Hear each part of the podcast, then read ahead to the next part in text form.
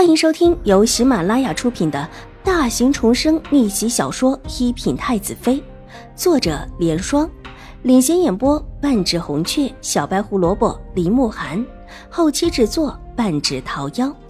喜欢宫斗宅斗的你千万不要错过哟，赶紧订阅吧！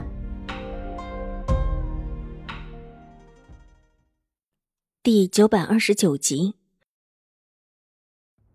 据说太夫人也很慈善，拉起祁荣之跟他说，他也是初到京城，被人糊弄也是应当，并让他以后不可再听信别人的胡言，更不可把别人的胡言传给府里的长辈，以至于弄出这许多的是非来。新国公夫人也是一再的请刑部的官员原谅他道听途说的错，并且还准备了厚礼。这件事。随着刑部官员离开，传了出去，大家都说这江州来的齐小姐是极为上不了台面的，完全没有世家小姐的体面，居然是个嘴碎的。不但嘴碎，而且有为女子的德、容、颜、功，如同是嘴碎的下人似的，居然乱传话，把事情闹得这么大，愧对于生她为义女的新国公夫人。更愧对于新国公夫人这两年以来的用心教养，这话说的极为难听，一个个暗指祁荣之本性就不好，原本就不是有什么教养的女子，即便新国公夫人用心的教养了，依然是个不着调的。世家大族最讲究女子体面，祁荣之传出这样的名声，这亲事啊，恐怕就难得好的了。小姐。齐国公府这是把所有的事情都推到了齐大小姐和秦大小姐的身上去了，倒真是奸猾。玉洁听完青儿的话，撇了撇嘴，嘲讽道：“他和齐荣之以及秦玉茹都交过手，对于这两位实在是没什么好感。纵然这两位现在都似乎被冤枉的，玉洁觉得自己是不会同情他们的，这原本就是他们自找的。”齐大小姐当时为了凑到新国公夫人面前，没少对自家小姐谋划，之后也是一副高高在上的样子。至于秦大小姐，就更不用说，和狄夫人两个处处想要害小姐。若不是小姐聪慧，这会恐怕早就死在他们的谋算之下。新国公夫人，怕是小看了永康伯父了。邵婉如微微一笑，唇角的笑意很是清浅。永康伯府虽然不如兴国公府，也比不得兴国公府的权贵。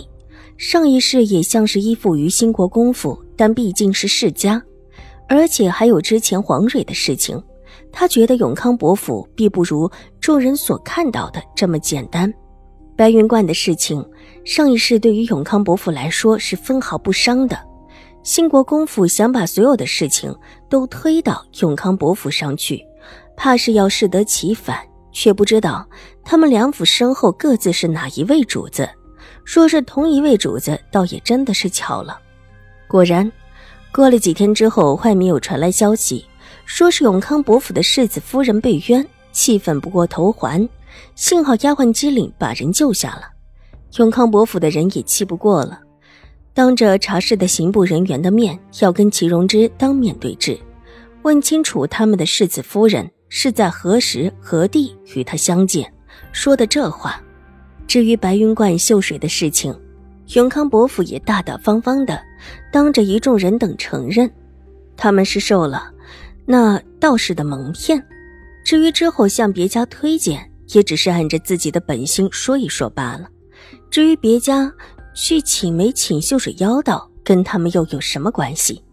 而他们之所以这么相信，也是因为。这是上一代的永康伯被骗，而今老永康伯已逝，难不成他们还能够折腾出个死人来坏他名声不成？既然这事儿是老永康伯被骗之后才传出的，而之后因为现在的永康伯太夫人不幸，并没有过多的请这位秀水妖道过来，甚至比有一些世家请的还少。现在秀水妖道出了事，跟他们府上又有什么关系？刑部的人员去查了。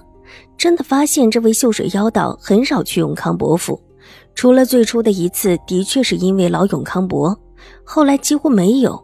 秦玉茹嫁过去之后，更是一次也没。因为秦玉茹嫁之前是出了那样的事情的，可以说是声名狼藉的嫁过去。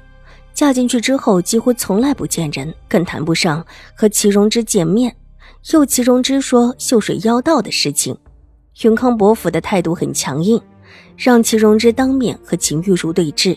但兴国公府又不愿意了，说她一个未出阁的小姐，不管是不是兴国公府的女儿，总是在兴国公府里养着，不能够让她名声坏下去。只说这事儿就算了，别再追究。就当祁荣之听错了就是。现在这事儿已经说不清楚了。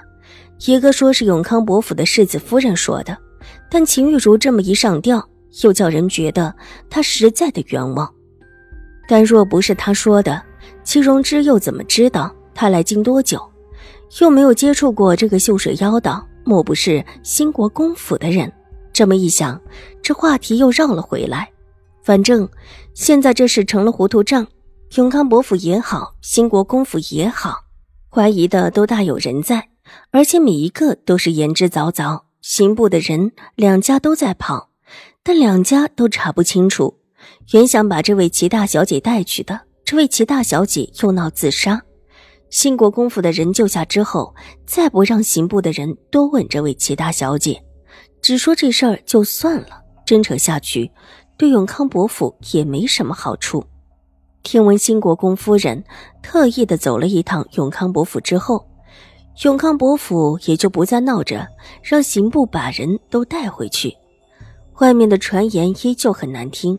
但这一次，主要围绕在新国公夫人和新国公太夫人的身上，都觉得若是有人让这位齐小姐说了假话，必然是这两位中的一位。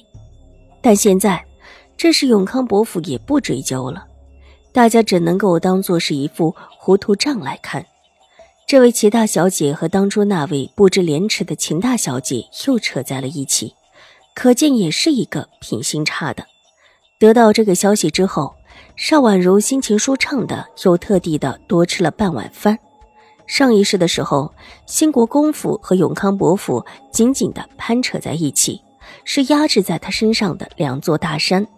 而今出了这样的事情，即便不知道他们私下里有什么交易，必然心生嫌隙，再不能做到上一世那般的亲密无间。至于齐荣之和秦玉竹的反目成仇，也是他乐于见到的。有了这些个事情，祁荣之再想找个好亲事，怕是难了。而祁荣之当时看中了兴国公府，想方设法的攀上兴国公夫人，求的不就是一门好亲事吗？而今这名声，即便有兴国公府站在他的背后，也很难有世家看中他。同样，有着不好名声的秦玉茹之所以嫁出去。还不是因为那是他的外祖家。本集播讲完毕，下集更精彩，千万不要错过哟。